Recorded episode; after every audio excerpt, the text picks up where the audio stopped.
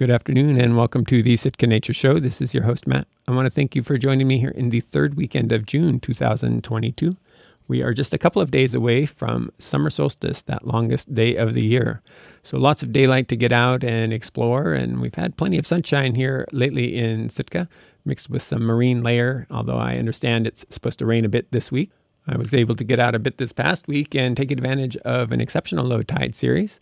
It was nice to renew acquaintances with some of the creatures I've seen before, as well as find a couple of new ones to me. One of the creatures that was new to me was called a branched sapsucker, a nudibranch like creature that actually eats the green algae and stores the chloroplasts and is able to utilize the photosynthesis internally, which I thought was pretty neat. There's also been some interesting birds here in Sitka. We've had a gray catbird around for a week and also, uh, this weekend, a western tanager and warbling vireo, both of those very rare species here in Sitka. In June, it is a time of year we get overshoots and kind of wandering birds that aren't breeding. So if you're seeing anything unusual, I'd love to hear about it. Please feel free to send me an email, sitkanature at gmail.com, or get on Facebook and like the Sitka Nature page there. The conversation I have for this week's show is one I recorded this past week with Andrea Mott, a wildlife biologist from California who works with the USGS Western Ecological Research Center.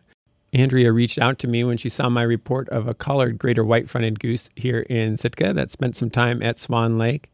Uh, I thought it would be fun to talk to her and learn a little bit more about this goose, which she was responsible for banding and collaring, and also a little bit more about the geese and their migration patterns, their life ways, as they just pass through here each spring and fall. So we'll go ahead and join the conversation with her telling me a little bit about the goose that was collared. The goose that uh, you saw uh, in Sitka was one that I put a transmitter on last September. So that would be September 2021. It's a GPS GSM transmitter. And so, what that means is it's taking GPS points and then it's able to actually offload the data via um, cell phone towers. So, uh, we have it set to um, send us data every 24 hours. Um, so that's kind of also how I had an idea which goose you had taken a picture of. I was like, well, that's the only one in Sitka, so it's got to be the one that he's, you know, taking a picture of, the one on my map. So that's what that is. Well, that's handy. Yeah, I remember a few years ago there was a bar-tailed godwit that had a I think it was just doing satellite, but I got an email from somebody. There's a bar-tailed godwit that showed up in your area. Unfortunately, it wasn't all that close. I mean, it was close enough. I, I did try and get a boat ride and, and look for it, but I didn't have a lot of time to, to look for it and didn't end up finding it. But it's kind of cool that sort of near real time you can track these. And I suppose with cell tower stuff, maybe that's even faster than the satellite transmitting. Oh yeah, for sure. So, uh, I mean, yeah, this one uh, obviously was a little more in town than it sounds like your Godwit was. What was it in a park? Uh, the goose. Yeah. Yeah, there's a local lake here called Swan Lake. It's right in the you know central part of town. It actually gets an interesting number of unusual birds. I, I think partly just because it's the only sort of lake like that right close to town. So if a bird happens to show up in like that habitat, there's also a lot of mallards there, and so uh, that that are kind of resident and moving between there and an estuary that's nearby, and they're pretty acclimated to people. So uh, that may also help bring in other interesting birds. But yeah, there was a flock of I can't remember it was like up to 35 maybe uh, white fronted geese that were there for several days. They were moving between there and a ball field. I didn't see them at the ball field, but other people were reporting them up there. Just basically, we don't have a lot of grassland here. I mean, those are lawns essentially, and they were they were chowing down on the grass. And when the grass wasn't long enough, they were it, it, looked like their second second favorite was was uh, or, or, their second option was to go and like eat the sedges that were at the edge of the lake and stuff. But they they definitely seemed to prefer the lawn. Oh yeah, yeah, true to true goose form, I guess. Yeah, eating lawn clippings. So this was a bird that hatched last year and then and then flew down. And uh, one of the things I thought was interesting when I was looking into this a little bit is that these these tule geese, this subspecies, and if I understand this all correctly, they're a subspecies that nest. I don't know exactly where, but I've I heard Cook Inlet is is an example, but but in particular in forested areas, and that makes them more difficult to monitor because you can't do flyovers to see nesting populations and do population estimates. Um, but conveniently, uh, for your work, they show up at this place called Summer Lake in Oregon. Mm-hmm. and and it's primarily this subspecies that's hard to count otherwise. Uh, and then they ultimately go down into was it Central Valley in California where they're they're wintering there, but but there they're mixed in with the with the other subspecies and just kind of these big big flocks.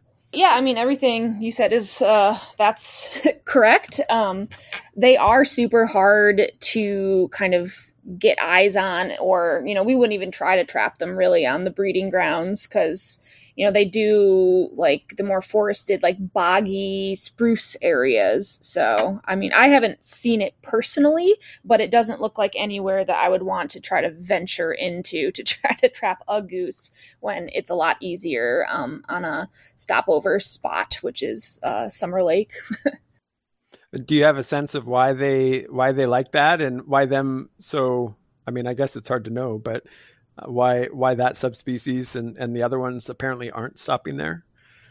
I mean, I'm not super sure because I mean, what makes anything do anything really?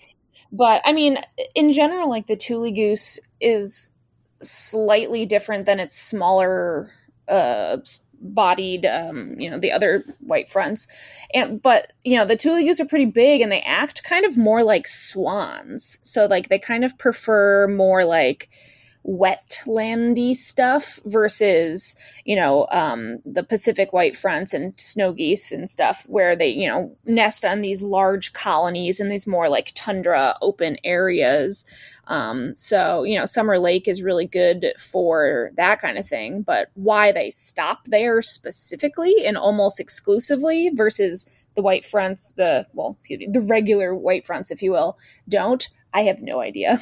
yeah. Yeah. Is it, are there other lakes in Oregon or is it just that one that they stop at? Um, I mean, occasionally they'll kind of stop at other little um, spots around Summer Lake, um, but it's like almost like clockwork. That's where they're going is uh, Summer Lake. Hmm. And how much time do they end up spending there? Quite a bit, actually. So they'll stop there on their spring and fall migration. Um, so usually they'll get uh, to Summer Lake in the fall, like on their way back from Alaska around mm, maybe mid September, early to mid September. And they'll kind of just like hang out there, refuel from their migration from Alaska, um, you know, hang out, I guess, and then probably come down to the valley around maybe mid October um, but when they decide to go, it only takes them like a day, less than a day, maybe 12 hours to fly from Oregon down to the valley. So it's like a pretty straight shot. When they decide they want to be in the valley, they go. Yeah.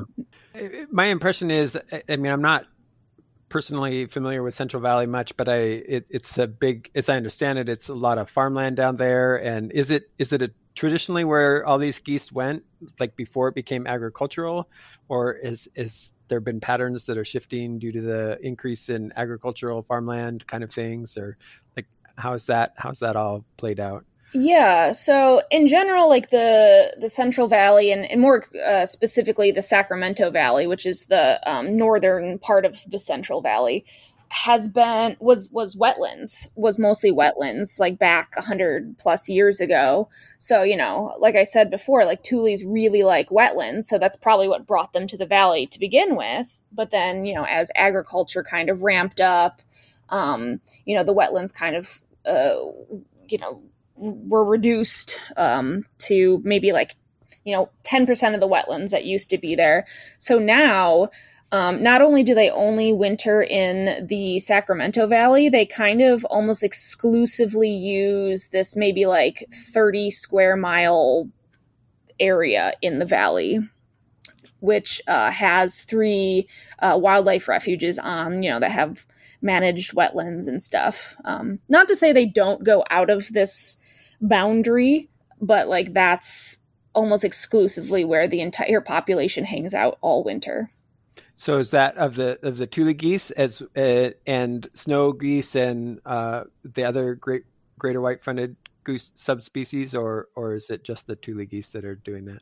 Um, so yeah, it's just the Tules that are, you know, that exclusively using that that that small of a spot. Um, I mean, mixed in with them are snow geese, Ross geese, the Pacific white fronts, but you know, they go all over the place and, you know, further further south and, you know, further east, further west, etc. They they're everywhere. are, are, there yeah, how many geese are, are wintering down there? I mean, like I'm hearing when I when I look up geese on like uh, Birds of the World or or uh, the Cornell site, uh, you know, it's like seems like hundreds of thousands, but I don't really have a sense of how distributed their wintering range is. Are they mostly just concentrated in that area, and so there's just like tens of thousands of geese there in the winter, or or how is it?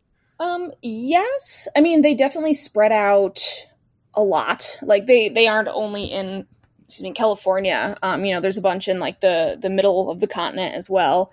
Um, but in the in the Sacramento Valley alone in the winter, we probably have three million oh, snow wow. just snow geese. like, and then probably I mean I don't I, I, haven't looked at the numbers super recently, but like it's in the millions uh, with the geese, and then in addition we have a ton of duck species. So it's kind of just like a it's it's so there's so many waterfowl here in the winter. It's outstanding. Yeah, that sounds. I mean, three million. that sounds like that sounds like a spectacle, really. Mm, it really is, though. wow. And I mean, especially if they're all taking off and flying. Or, I mean, probably not all of them at once, but like large, large flocks of them all flying together. And oh yeah, they do that, and it's just gorgeous. wow. Yeah, that sounds sounds impressive. So, so what's the like the year in the life of a goose? This this goose in particular that was collared and showed up here in Sitka uh, would have been um, hatched somewhere in Alaska last fall or last summer rather, migrated. You you uh, and and the folks you're working with uh, captured in uh, Summer Lake in Oregon. He then presumably spent the winter. In one of the messages you sent me when we were corresponding, you were curious if if he was still with his his parents both. Uh, so are geese like are they staying mated um, to the same to same birds year over year or like are they monogamous over years i guess and and stay in family groups for a while? Or like how's that all working? Yeah so geese are monogamous. Um, generally speaking they'll find a partner and stay with them uh, for life or you know until something happens to one of them unfortunately. Sometimes that happens. Um, but yeah so you know this pair of tule geese had you know, uh, about I think four um, kids, goslings last summer, and uh, we were able to get the entire family group. So what it was is, you know, they hang out together pretty closely. Like after the after the kids grow up and can fly, they'll stick with their parents. And so like when we trapped um, them, we got the whole family group and a couple other family groups too. Um, and so they got these collars. So, you know, it was really neat because we were able to actually see w- where they went during the winter to see if they like kept together, to see if like we had gotten like two separate family groups or one group. Um, so essentially it was it was neat because they just kind of followed them each other around the valley all winter and um, some of the people that we are doing this project with in Oregon, the CDFW, California uh, Department of Fish and Wildlife, they also put uh, collars out, but they're slightly different. So they're they're blue and they have like a, a number code on them, so you can visually resight them. And they have um, VHF, so very high frequency.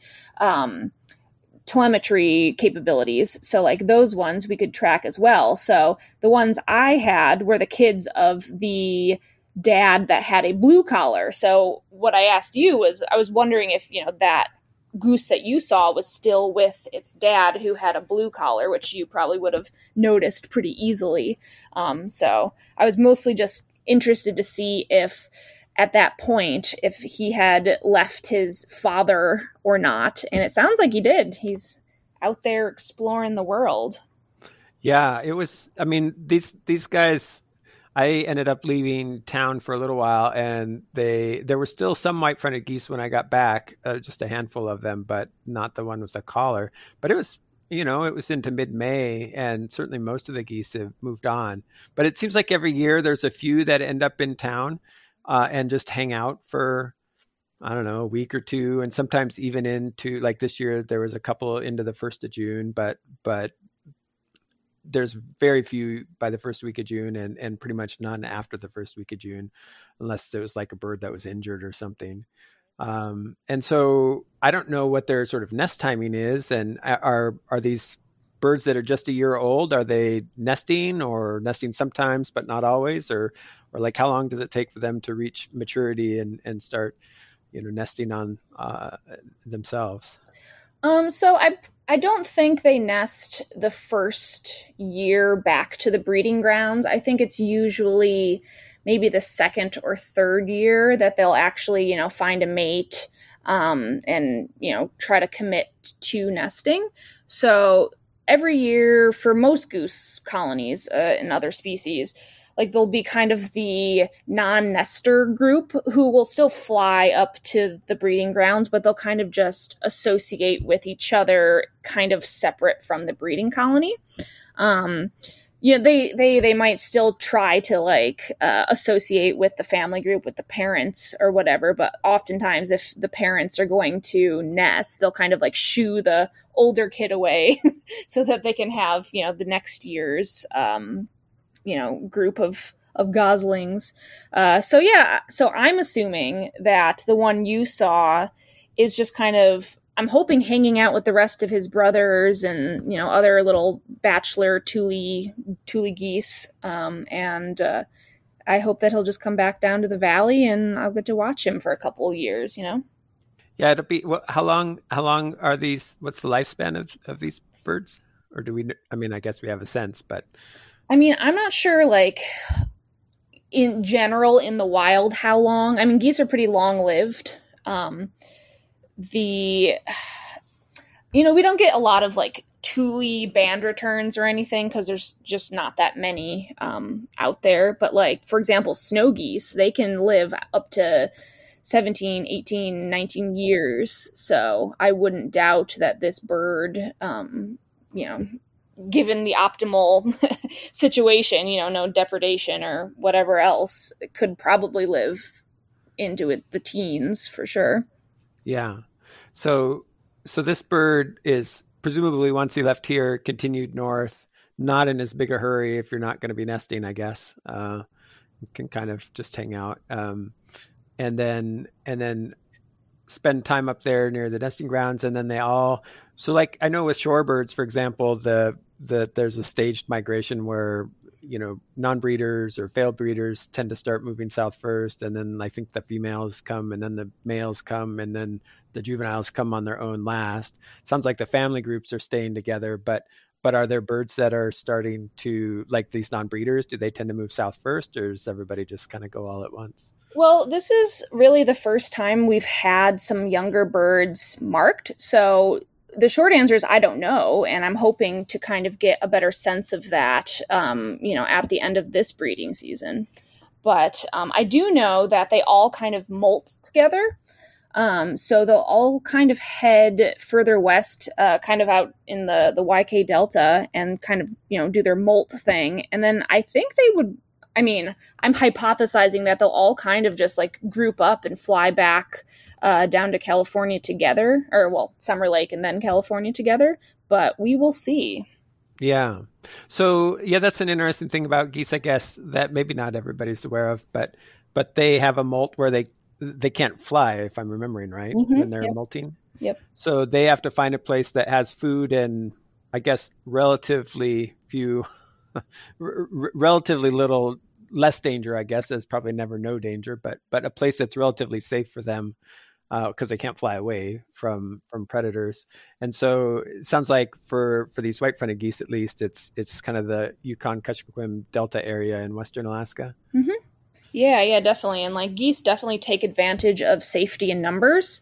Um, cause I mean, you know, that area out there is more like tundra y. There's not like a ton of stuff to like hide in. Um, so you know they they kind of will flock up and group up and i don't know if you've ever you know crossed a goose but they're not very nice um, so. yeah that was something they weren't nice to each other uh, yeah. just in i was watching them and i feel like i've noticed it th- before but this year for some reason it really stood out you know you have that that you know you goose somebody or whatever and i was like well that's where that comes from because man they were just especially the the there was a there was a uh, three or four cackling geese in with them, and they were mean to the cackling geese, but they were mean to each other too. They're just like constantly some some goose minding its own business, another one would come up and like bite his butt, and they mm-hmm. kind of almost looked like they got startled and flew off, and it was just oh, like, they're wow. always picking on each other like that. It's kind of funny to watch, actually. It, um, it, it's almost like they don't. It, it seems funny that they're they're so ornery with each other, but they still are flock up so much. It's like maybe you guys just want to be alone. I well no, I've had that exact thought because you know I, I do some stuff with Aleutian cackling geese down in California, and they always just like eat in these cornfields like two inches from each other, and they'll literally just like bump into each other and get like indignant with each other. And I'm like, well, you guys don't need to feed two inches from each other. there are ways around this. yeah, yeah, it's yeah, it's I don't know. I, I, guess I don't I don't understand the mind of the goose, but it, it didn't make a lot of sense to me to watch them doing that. yeah. So, but yeah, they're they're pretty good at defending, um, you know, themselves and their young or their nests from you know foxes and well, I don't even know really what you have up there, uh, coyotes. Yeah, in out in Western Alaska, I don't think there's coyotes out there, but but foxes for sure, and and maybe I'm not sure if there's any sort of weasel family members. There probably are some out that way too that would be happy to. I mean, a, go- a full grown goose is probably an awful lot for like a mink to to take on, but I'm sure they go after smaller geese. Oh yeah, um, for sure. Yeah, but uh, and then and then wolves. I don't know if wolves would go after geese or not. Um, bears seem to eat anything they can get their get their paws on. Oh, for sure. so, yeah, it's uh, in in Southeast Alaska uh, here. We there are some nesting Canada geese, but but most of the geese are are pass throughs. They're uh, passovers mostly, and that's well, that is an interesting thing that I've noticed over the years. Um, most years uh, we don't see, you know, we might see a couple dozen white-fronted geese uh, on the ground here in Sitka, but every once in a while there's hundreds of them, and I don't know if it's just a weather thing that the there's a, a stiff breeze and and so that it ends up uh, they don't make it quite as far as they normally do, and so they they end up landing down here.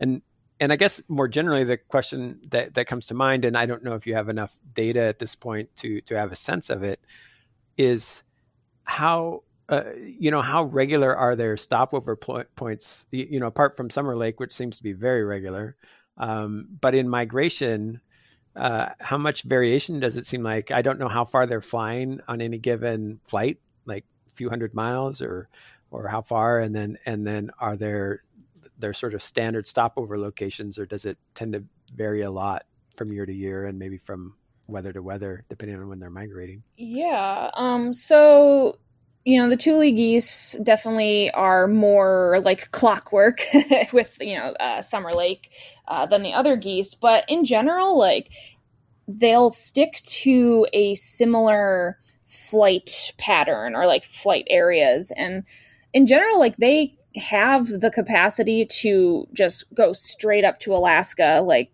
in only a, a few days. It's it's pretty amazing, but like you had suggested weather is all uh, often like an issue. So like if something pushes them down they'll kind of just stop there to refuel or sometimes they'll they'll literally just land in the ocean and kind of bob around until you know the weather clears or maybe they just need a break or something like that.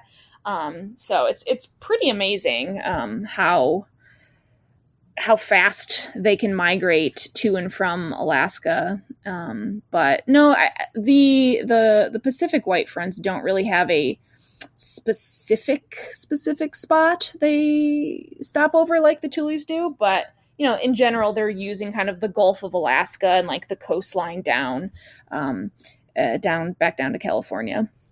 So are they well, well before i ask that question as i'll just relate the the last time that there were just these hundreds that showed up. A friend of mine was out kayaking out in the outer part of sitka sound. Sitka is kind of um, it, it's back a little ways from the the pure open ocean. There's a, a large sound out to the west. And so a friend was at the south end of that sound and he said early in the day there were just large flocks of white-fronted geese flying north uh, over over the the outer part of the sound. And then he said there was a stiff northwest wind blowing, which would have been a direct headwind for them.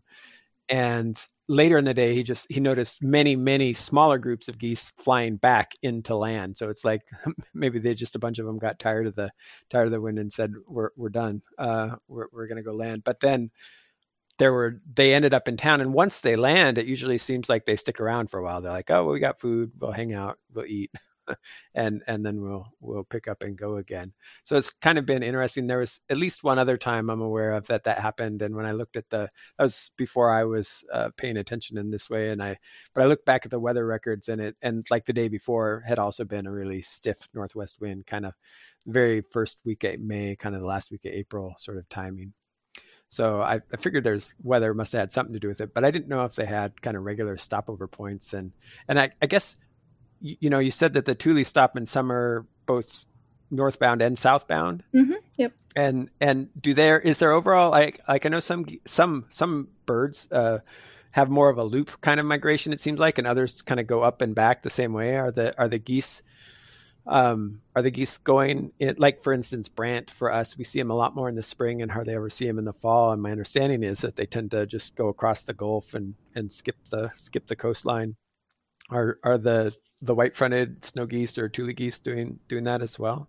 Um, they're more straight up and back with like a little bit of variation. Like sometimes they'll go like up the coast and then down across the ocean, but in general, it's it's it's pretty much a straight line. Um, but the more I see that with is the snow geese actually. So we have a lot of um, snow geese uh, with transmitter collars on, and they're pretty cool because they'll all the different flyways snow geese will essentially like bottleneck in Alberta, Canada, and they just like stop over there for however long they need to fuel up and kind of get a sense that the Arctic is likely um, melted enough that they can put a nest down. And then they all head up to their various breeding grounds. And it's actually the ones that head to Wrangel Island, Russia, that do the circle circular um, migration, where they'll actually come down. Um, you know the west side of Alaska and across the Gulf of Alaska instead of back through Canada like some of the other ones do that kind of nest more mid continent. Mm. Yeah, snow geese are one that that we do see in the last couple years. We've seen more of them than than we have in the past for whatever reason in the spring. Um, but usually, it just seems like you know at most there's a handful, and often not even that many uh, maybe one straggling in with a flock of white-fronted geese or something. But in the fall, we regularly see, usually kind of mid-October, it seems like is is when I most associate the timing of. Uh, again, not so much on the ground, but but you see them flying over in flocks, headed headed south. Uh, much more so than in in the spring. So I guess maybe that's those Wrangel Island snow geese, most likely. Yeah, yeah, I I, I assume so. Um, uh, just because they're already that far over, so it'd be kind of a long way back to to Canada and down. So, um, yeah, that's that's most likely what you're seeing. So, are the snow geese? Uh, they're nesting all across northern the, the Arctic part of North America, and then and then part of into Siberia, but they're all wintering in North America. Uh, yeah, the grand majority. That's that's correct. And um, you may or may not know this. Their population's kind of um, increasing exponentially. so you know, there used to be like specific colonies in you know known areas in the Arctic, and now you know they're just kind of their population's increasing so much that they're kind of spreading out um, from their more historic colonies. So they're definitely taking up more and more space which I mean, the Arctic's pretty vast, but also that's a lot of geese eating things. And then you have to think that, you know, they all come down to like the Cal or the Central Valley of California, and that's a lot of geese in a little spot. Um, so they definitely do spread out across the country, and some of them even go down into Mexico for the winter. Um, we've had some of our our transmitter birds winter in Mexico before, which is pretty cool to see. Yeah, I've, for for some reason, like I snow geese, I think of well, snow and, and cold, so it's it's uh, sort of like an interesting contrast to then think of them being in Mexico. Yeah, uh, yeah, that's funny. Um, so the the snow geese, so their population's increasing rapidly. Uh, is there a sense of of what's allowing that, or what had kept that from happening before, or or you know the reasons for for the shift? Yeah, definitely. It is because of agriculture, actually. Um, so, like I had mentioned earlier, like the uh, Central Valley of California is very like agriculturally based. Um, in the um, Sacramento Valley, it's rice uh, specifically, um, but also you know in the mid continent and you know the the Dakotas and Kansas in there, it's a lot of agriculture with like uh, wheat and rice, not rice, um, corn, and, you know, the grains, and the geese love that stuff. So, you know, as farming kind of uh, increases, it, gives um, almost like an unnatural carrying capacity to the geese. Um, it kind of supplements uh, them further than you know what they normally would be able to you know support themselves on I don't want to say natural food, but you know, a more wild diet, if you will. And that's kind of like why um, California has so many because rice fields are essentially surrogate wetlands. Um, because you know when they harvest the rice, they still have rice stubble, and and one of the ways that farmers get rid of that rice stubble is by flooding the field and using it as like a decomp and so the ducks and the geese kind of like chow down on the rice that's in this field, like the waste grains that got left behind after the harvest. So, but the, you know, the geese can eat from dry fields and wet fields. So, um, you know, with the drought we're experiencing, less and less people have water for decomp, but that's not a problem for the geese because they're like, ah, oh, we'll just eat it dry. That's not a problem. You know, where the ducks, it's more of a, a situation because they um, almost primarily eat, um, you know, the waste grains when it's flooded. Mm. Yeah, it's interesting that the the sort of ripple effects, I guess, of, of things that that uh, you wouldn't think that California agricultural policies would have that much impact on the Arctic, but you you might be wrong about that. I guess if if uh, when it comes to like these massive numbers of of snow geese moving around um, which is uh, yeah, it's fascinating the way it's all all connected. I guess you you probably, from the sense of it, are working with a number of other people on kind of a broader broader project, uh, various species of geese, maybe waterfowl more generally. Like, what's sort of the overall aims of of your project and and what you're trying to understand better? Well, I mean, we have a ton of irons in the fire. so, you know, me and my um, colleagues do um, all waterfowl. Um, in the valley, you know, ducks included. So, you know, we have various objectives. Um, so, like with the goose thing, that that's more of like a habitat dynamic thing, and you know, we kind of can take our data and see like what it's telling us and kind of get better ideas on you know where they're going what kind of habitat they're using migratory routes um, you know stopover sites. And you know there's been a lot of just like cool stuff we've seen that we didn't originally um, expect to happen. And then we're like, whoa, this thing is happening. Let's talk about it. So, like, for example, um, one of the, the more interesting things that we found in the last couple years with the Tule geese is the um, wildfire smoke has actually um, inhibited their uh, fall migration in 2020. So we were able to see that, you know, they were coming down from Alaska.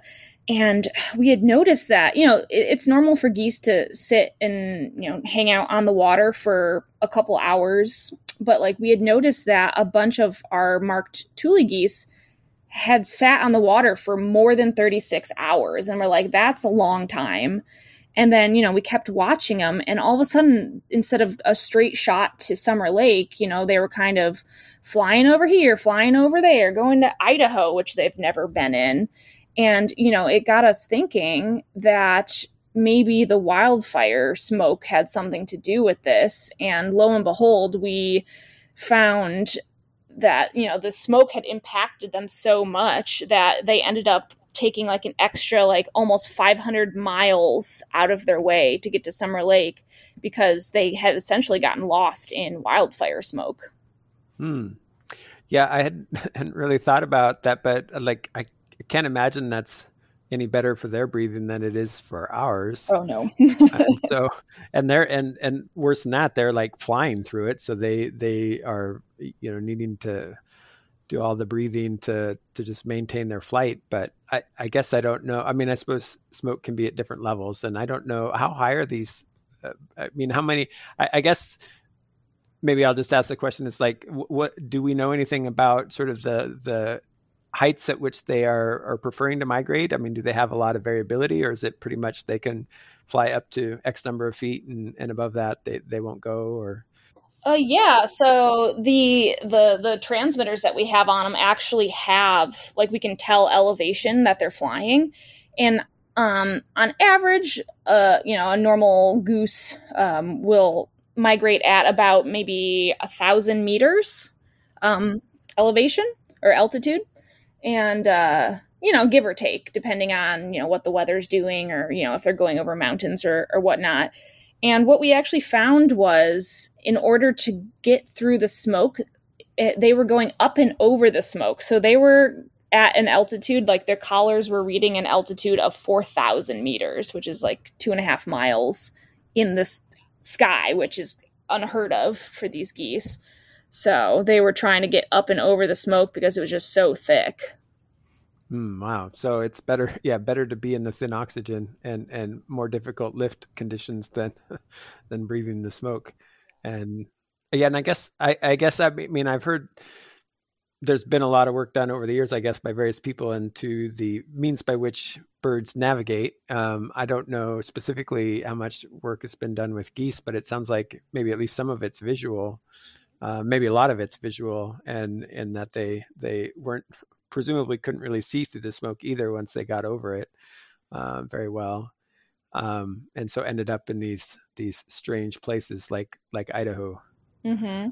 Yeah, no, that's absolutely what we think had happened. Um, they just got lost in the ocean and then on land and then they you know the the journey that would have taken them about four days took them almost double that um, just because you know they had to fly they kept getting lost and had to go back to where they thought they needed to be and oh my poor babies yeah, imagine imagine working with them like you do. You feel some attachment for for for them and their as you get to know them better.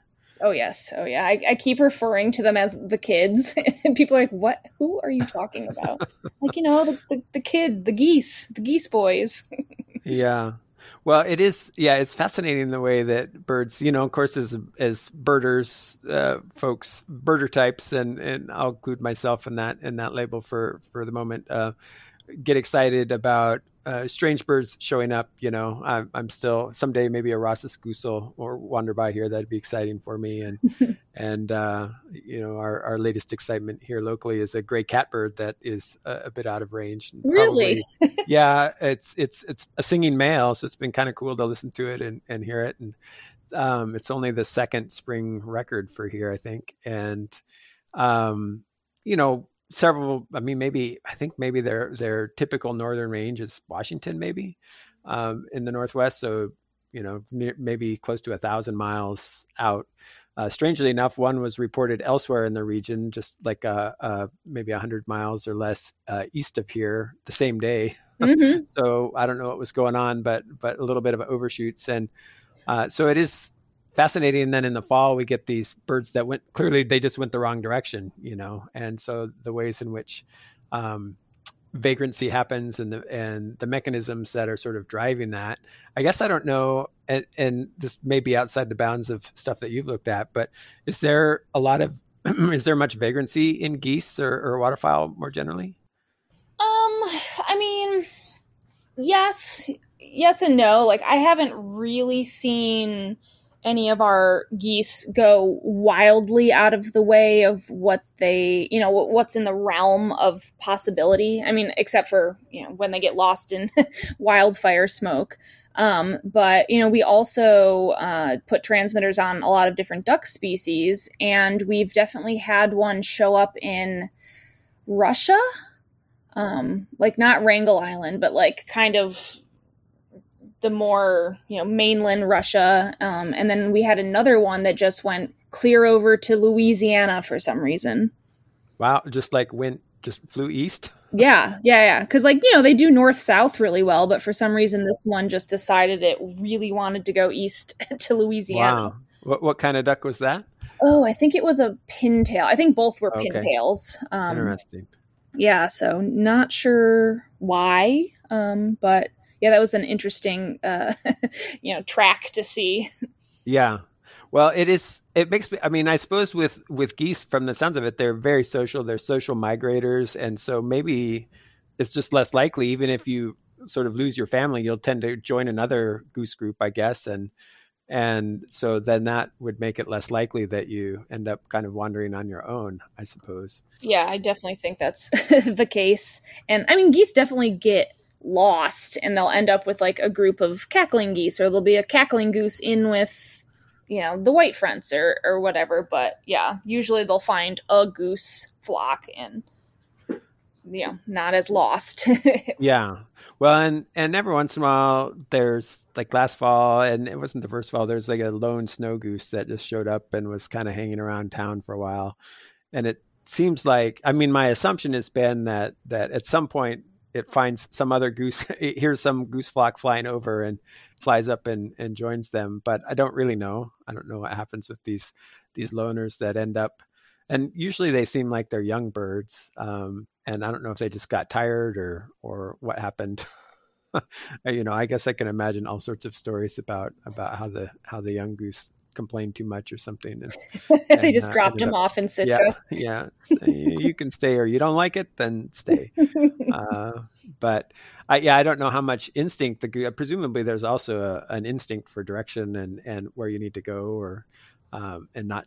It's not simply social learning. Yeah, I mean, there definitely is, um, but I think a lot of you know the importance of the family group is the parents kind of show their uh, the kids the way um, the kind of general landmarks like oh this is a good spot to stop over for safety and food. And i mean that's probably why summer lake's such a big one is because it's just been so ingrained through the generations and like the family groups showing the next generation that summer lake is a good place to stop over. So i assume you know there's a lot of that going on but you know geese are good at at, at navigating for sure yeah. You know, it's one of the things that's been interesting. I've, I've been able to help out or, or, you know, sort of tag along with, I guess, uh, a couple of different banding studies of songbirds here. And it's been, in hindsight, not surprised. Like, it seems like, well, of course, why would it be any, any other way? But because you don't really, it, it's difficult to know birds as individuals for most of us, uh, especially if they don't have any kind of uniquely identifying marks. But when we banded them, like we looked at juncos, and and there was another uh, study, actually somebody based in California out of Sacramento, uh, studying uh, hermit thrushes, did some banding, and we it turns out that she did her banding here, and there's uh, some color banding, so it makes it a little easier. Um, and there was uh, somebody locally who she had banded a hermit thrush in in his yard. I think three or four years ago now, and and it showed up again this year, the same yard, you know. And so it's like I guess you know it makes sense that they would go to the same place because you know what the hazards are there and you know where the food is and you know it's familiar to you. Why would you go someplace completely new where you have to figure everything out?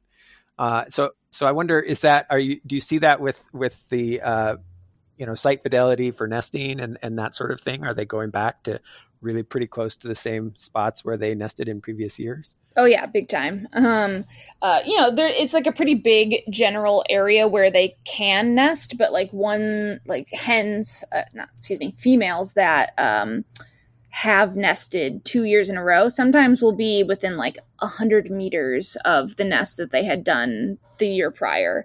it's just like they know that like oh this is a safe spot i hatched a successful nest so let's go there again and i will likely be able to do that again and i feel like that's kind of what's going through their little goose brains. Yeah. Yeah i mean it makes total sense. Like it's not like we go to different houses every night you know? Right. Like that would be really crazy. Yeah. Um, so I suppose you know, but they have the flexibility. If if a forest fire goes through or something and kind of radically changes the habitat, then then they're flexible enough to to find a new place if if they need to. But but there is a a, a tendency towards towards fidelity to to a given site.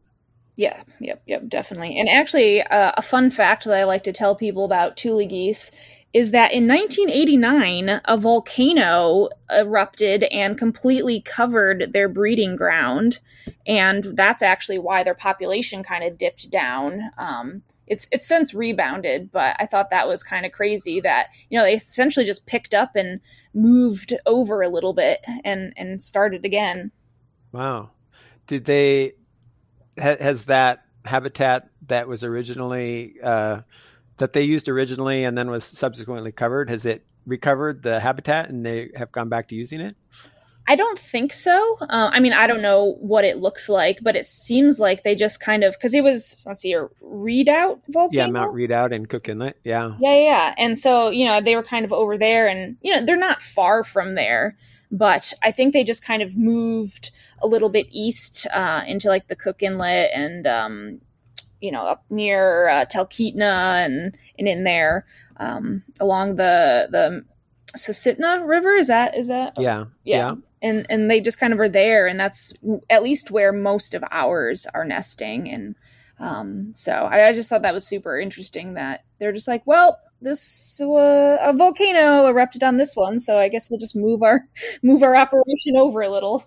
well, I guess I mean I don't know what the timing of the volcano was. Obviously, it would have been pretty disastrous for them if it had been during nesting season. Um, presumably, well, I don't know. I mean, ash is pretty tough to fly through. It's worse than smoke, so mm-hmm. mm-hmm. um, maybe it would have been real disastrous. But um, but I can only imagine what goes through their minds when they show up in in the uh, in the spring and, and be like, "What? this isn't uh, how I left it."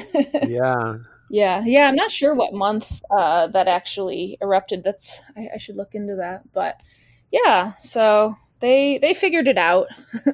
Yeah. Well, I mean, I guess you don't survive over the long run unless you have a certain amount of resilience and flexibility. If you're going to be a uh, you, you, know, an animal like like these geese that are migrating so far, um, over over broad stretches of, of space where lots of stuff you know in geological time lots of stuff happens in any given year it can be pretty stable but but in geological time lots of lots of stuff happens and and droughts uh, you know long-term droughts or long-term wet periods with lakes coming and going and, and all of that and do do we have a sense of of like the I guess that you know that brings to mind sort of ice ages and and things like that over you know the last 20,000 years or so. And, and that's a topic of interest in Southeast Alaska just because of the, you know, the way the landscape was fragmented and separated and the way animals have come in and recolonized and plants as well. Uh, and, and sort of the ways that like modern genetics allow us to, and by us, I mean the people who know how to do it, not me specifically, but um,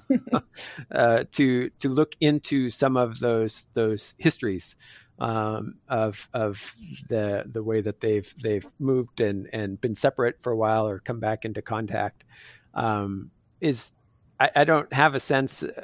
I don't I don't know, and I, I, guess I'm not sure how much of a sense there is. How much work has been done looking at kind of the the lifetime you know of the species of of white fronted geese and and um, you know there as I understand it, just strictly a North American. Oh no, there's a lesser white-fronted goose. I guess it's an Asian Asian species, so maybe maybe some uh, closely related. I'm not sure. Uh, and then and then uh, you know, like a sense of what they might have been doing. You know, I suppose they were probably around during the Ice Age and and such.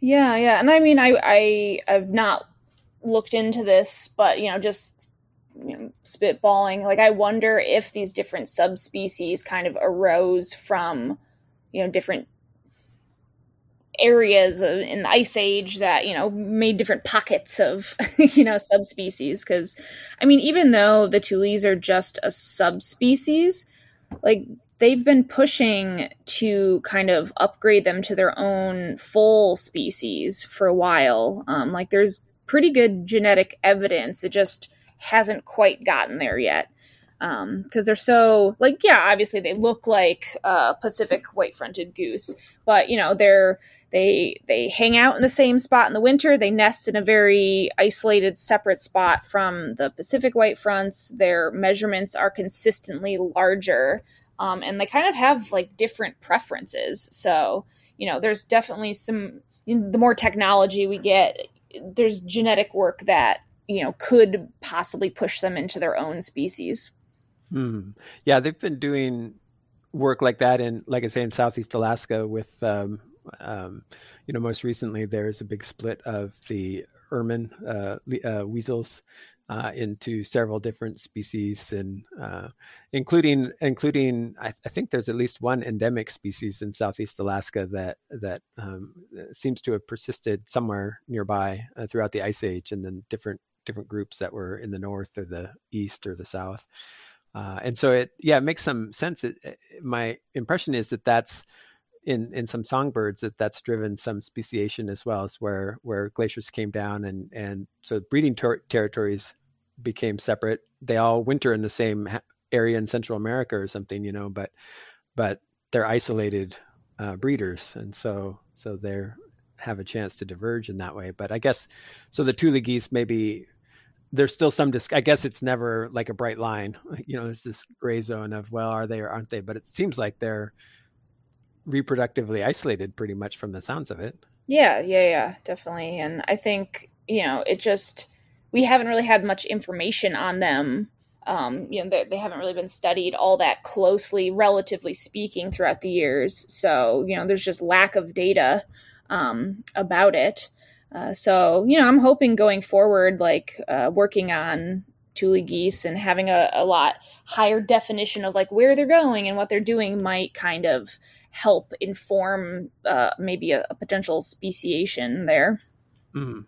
Well, uh, so now I'm I'm kind of curious because I, I hadn't really thought about it until this this moment is is you were talking about that haven't really been studied all that long. I suppose I suppose the uh, ability to have them all at Summer Lake is is a big benefit to the ability to study them. But I like how, how long has it been known that it's just the Tule geese that are pretty much going there? Hmm, I think so. I think someone I, I forget who um, described them as a potential subspecies back in like the early 1900s, maybe like in the 30s. Don't quote me on that. But then, you know, they didn't get actual full named and described until I think the 80s. Um, so, you know, the, you know, people just didn't know that there was a separate subspecies flying around in the valley or Alaska or whatever uh, until kind of later. And from there, it's kind of, you know, got studied more and I have no idea how they, you know, they finally had this aha moment that only Tules are at Summer Lake, but it must have happened at some point. And yeah, well, that's the thing is like I've seen them. You know, there was some discussion here uh, among birders in Southeast Alaska. The region is like, well, how often are we seeing these Tule geese? Um, and my sense when when it came to my awareness that it was a question, you know, it was thought that they were pretty rare here, and I and I was I was feeling like I was seeing them. You, you know, not very many of them. It's hard to know, but but I've seen some each year probably. But man, it is it's a little bit subtle sometimes. Some of them look kind of distinctly larger and bulkier, but a lot of them are just kind of like it would be easy, you know, to imagine that it's just like, well, they just happen to be the biggest in in in of the of the group that is sort of continuously varying in size from the slightly smaller ones to the slightly larger ones. So it's I, can understand why it, it, might have taken a while for somebody to recognize them. You, you know, knowing that their habits are different and where they're they're nesting and where they're breeding and all of that, recognizing that that's correlated with this size, then it starts to yeah, the light bulb starts to go, oh, maybe there's something going on here. But just in a mixed flock, it would it would be hard to sort of see them as standing out as different. It seems like. Right. Right. Yeah. I mean, they definitely still do white fronted goose things. So, you know, they're not completely, completely separate. But yeah, I mean, honestly, I, I think they're probably more than people notice that come through Sitka because I mean that's like a, a, a corridor that they go through um, almost every spring and fall. But I think it's just kind of like a detectability uh, thing where you know people just don't know what a tule goose is, or you know they are fairly subtly different. Um, so it's it is like I struggle sometimes uh, telling them apart because uh, there is like a little bit of overlap, like a really big Pacific white front and maybe a smaller um, Tule goose. But um, in general, you know, if you have a, a real small one standing next to a actual Tule goose, you're like, oh yeah, yeah, that makes sense. But uh, you know, not not always. Yeah. Well, and so many of the ones that we see here are just flyovers. I, I, imagine it's like basically impossible to detect them when they're when they're in flight. Uh, they're not that much different. Not like well, I mean, even with some of the cackling and the Canada geese, there's there's the depending on which subspecies, you know, there's there's some cackling geese that are obviously smaller than than all than some Canada geese. Mm-hmm. Unfortunately, there's ones in the middle. Yeah, make it make it messy. Yeah, uh, or maybe fortunately, it depends on what we like to do. I guess uh, some of us like little ID challenges. But, yeah, um, yeah, definitely. Yeah. Well, it is. Yeah, it's been interesting to to learn a little bit more about these geese. And is there a way that if folks are interested in kind of the the results and the work that that's happening as as part of that project you're working on, is there any place that folks can go to kind of learn information or get more information about it? Uh, yeah. So our office has um, a website for uh, the Western Ecological Research Center that kind of outlines the projects. Um, I don't know the the link off the top of my head, but I can definitely send it to you, and uh, you know you can post it or, or, whatever you want to do with it. But yeah, it definitely has uh, you know the scope of our different projects and uh, you know cool pictures and maps and stuff. So nice. Well, it uh, yeah, it's been really interesting. I'm glad that you reached out to me when when the the goose was. uh, reported and, and found here. And yeah, I'll keep my eyes open. Uh, the the colors weren't so subtle, so um, I'll keep my eyes open if we see any more on the ground here. I guess I'll know the blue ones are not they're they're not uh, satellite or, or cell phone transmitting, um, but the the I guess it's kind of a brownish brownish reddish brown sort of mm-hmm, color. Mm-hmm. Yeah i was so excited when you uh when i saw your pictures they were so good. I'm like oh it's my baby. Yeah yeah it was fun. Well it'd be interesting. I he probably won't uh, you know if he's if if assuming that he uh, you know hopefully makes it through to the next year in the breeding season presumably he'll be in a little more of a rush and much mm-hmm. less likely to yeah to uh stop and and hang out here. But um yeah, I appreciate your time. Any anything else you'd like to say here before we wrap up? Uh, no, I think I think that covers it. Um, but thanks a lot for having me. Uh, I love talking about geese, so this was a good outlet for that. Yeah, well, I appreciate your willingness to come share a little bit, and yeah, it's it's it's fun to you know get a little insight into the ways in which I mean we're what fifteen hundred miles, twelve hundred miles apart um, mm-hmm. here on the west coast, but but connected by these birds. And you know they're they're going well some of them all the way to you know the snow geese all the way to Wrangel uh, Island in in Russia. So that's another I don't know 1500 miles at least probably mm-hmm. um, from from here. So yeah it's it's fun to to get a little insight into these these connections which you know modern technology sort of facilitates our ability to to know this. Otherwise it's just like for us here it's well there they go again. They're going somewhere, coming from somewhere, don't know where. Right. Um, but but now we have a little better idea. Well, thank you. Yeah, thank you. You've been listening to a conversation I recorded this past week with Andrea Mott. Andrea is a wildlife biologist focusing on waterfowl with the Western Ecological Research Center, part of the USGS. I want to thank her for taking some time to visit with me and also for sharing a couple of links for more information. I will include those when I post this show on my website, sitkanature.org slash raven, if you'd like to see this or other shows that are in the archive. As always, I'd love to hear what you're seeing out there in this summer season. Please feel free to send me an email, sitkanature at gmail.com, or get on Facebook and like the Sitka Nature page there. I'll look forward to being back in a couple of weeks as we are past the summer solstice. Until then, thanks for joining me this week. This has been Matt on the Sitka Nature Show, KCAW Sitka.